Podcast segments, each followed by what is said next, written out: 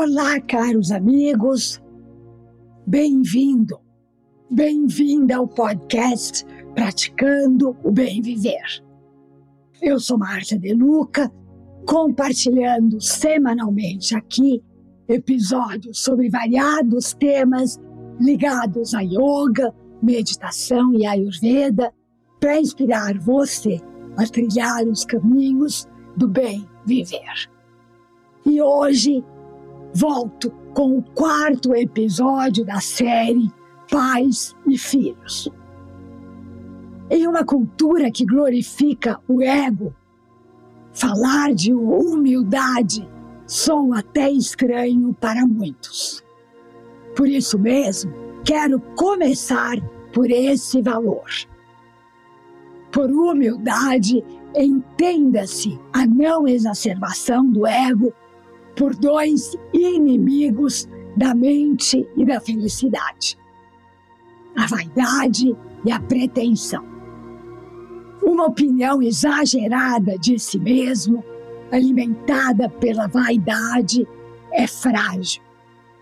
Ela faz com que a criança esteja sempre em busca de aprovações, elogios, comentários alheios inseguro e dependente do mundo lá fora, o ego constantemente se pergunta: o que será que pensam de mim? E para se proteger, busca poder, controle e aprovação. Enquanto o mundo exterior lhe der sinais positivos, como por exemplo likes nas redes sociais, tudo estará mais ou menos sob controle. Mais ou menos, porque essa dependência externa causa constante ansiedade. A coisa ainda piora quando os sinais de fora se tornam negativos.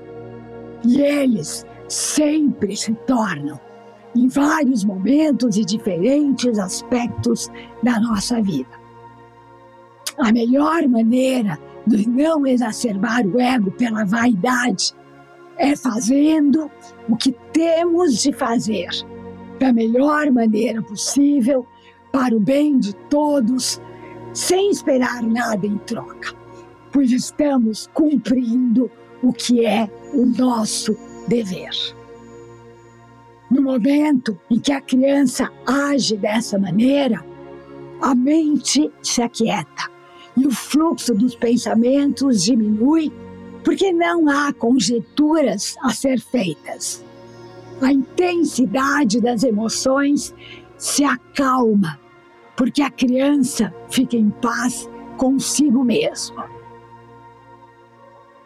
Assim, em uma mesma tacada, os pais ensinam aos filhos a eliminar frustração e ansiedade. Já a não exacerbação do ego pela pretensão consiste em não dissimular nem fingir, não tomar para si feitos que não são seus, não mentir que você tem habilidades ou posses inexistentes. Isso parece tão óbvio, não é mesmo? Mas acontece que no dia a dia as crianças podem se sentir diminuídas em relação às outras e pretendem ser o que não são. Essa é uma demonstração da insegurança do ego. Nossos filhos precisam saber que podem ser mais fortes e que não importa o que aconteça, devemos aceitar o que somos, como somos, tentando sim ser melhores a cada dia, mas ao mesmo tempo estando em paz com a nossa verdade atual. Quando ensinamos as crianças a se ancorarem em sua essência fica muito mais difícil que elas sofram pela exacerbação do ego. vaidade e pretensão não farão parte do que elas cultivarão. Precisamos ensinar as crianças desde cedo que elas são dignas de amor exatamente como são.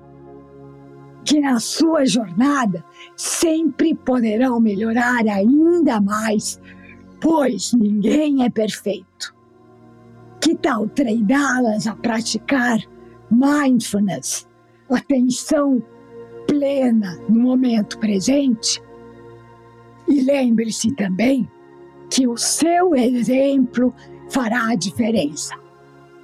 A partir desse treino constante e com afinco, meninos e meninas começam a entender as suas experiências internas, compreender que dentro deles mesmos existe um campo de potencialidade pura e que aí sim reside o verdadeiro poder.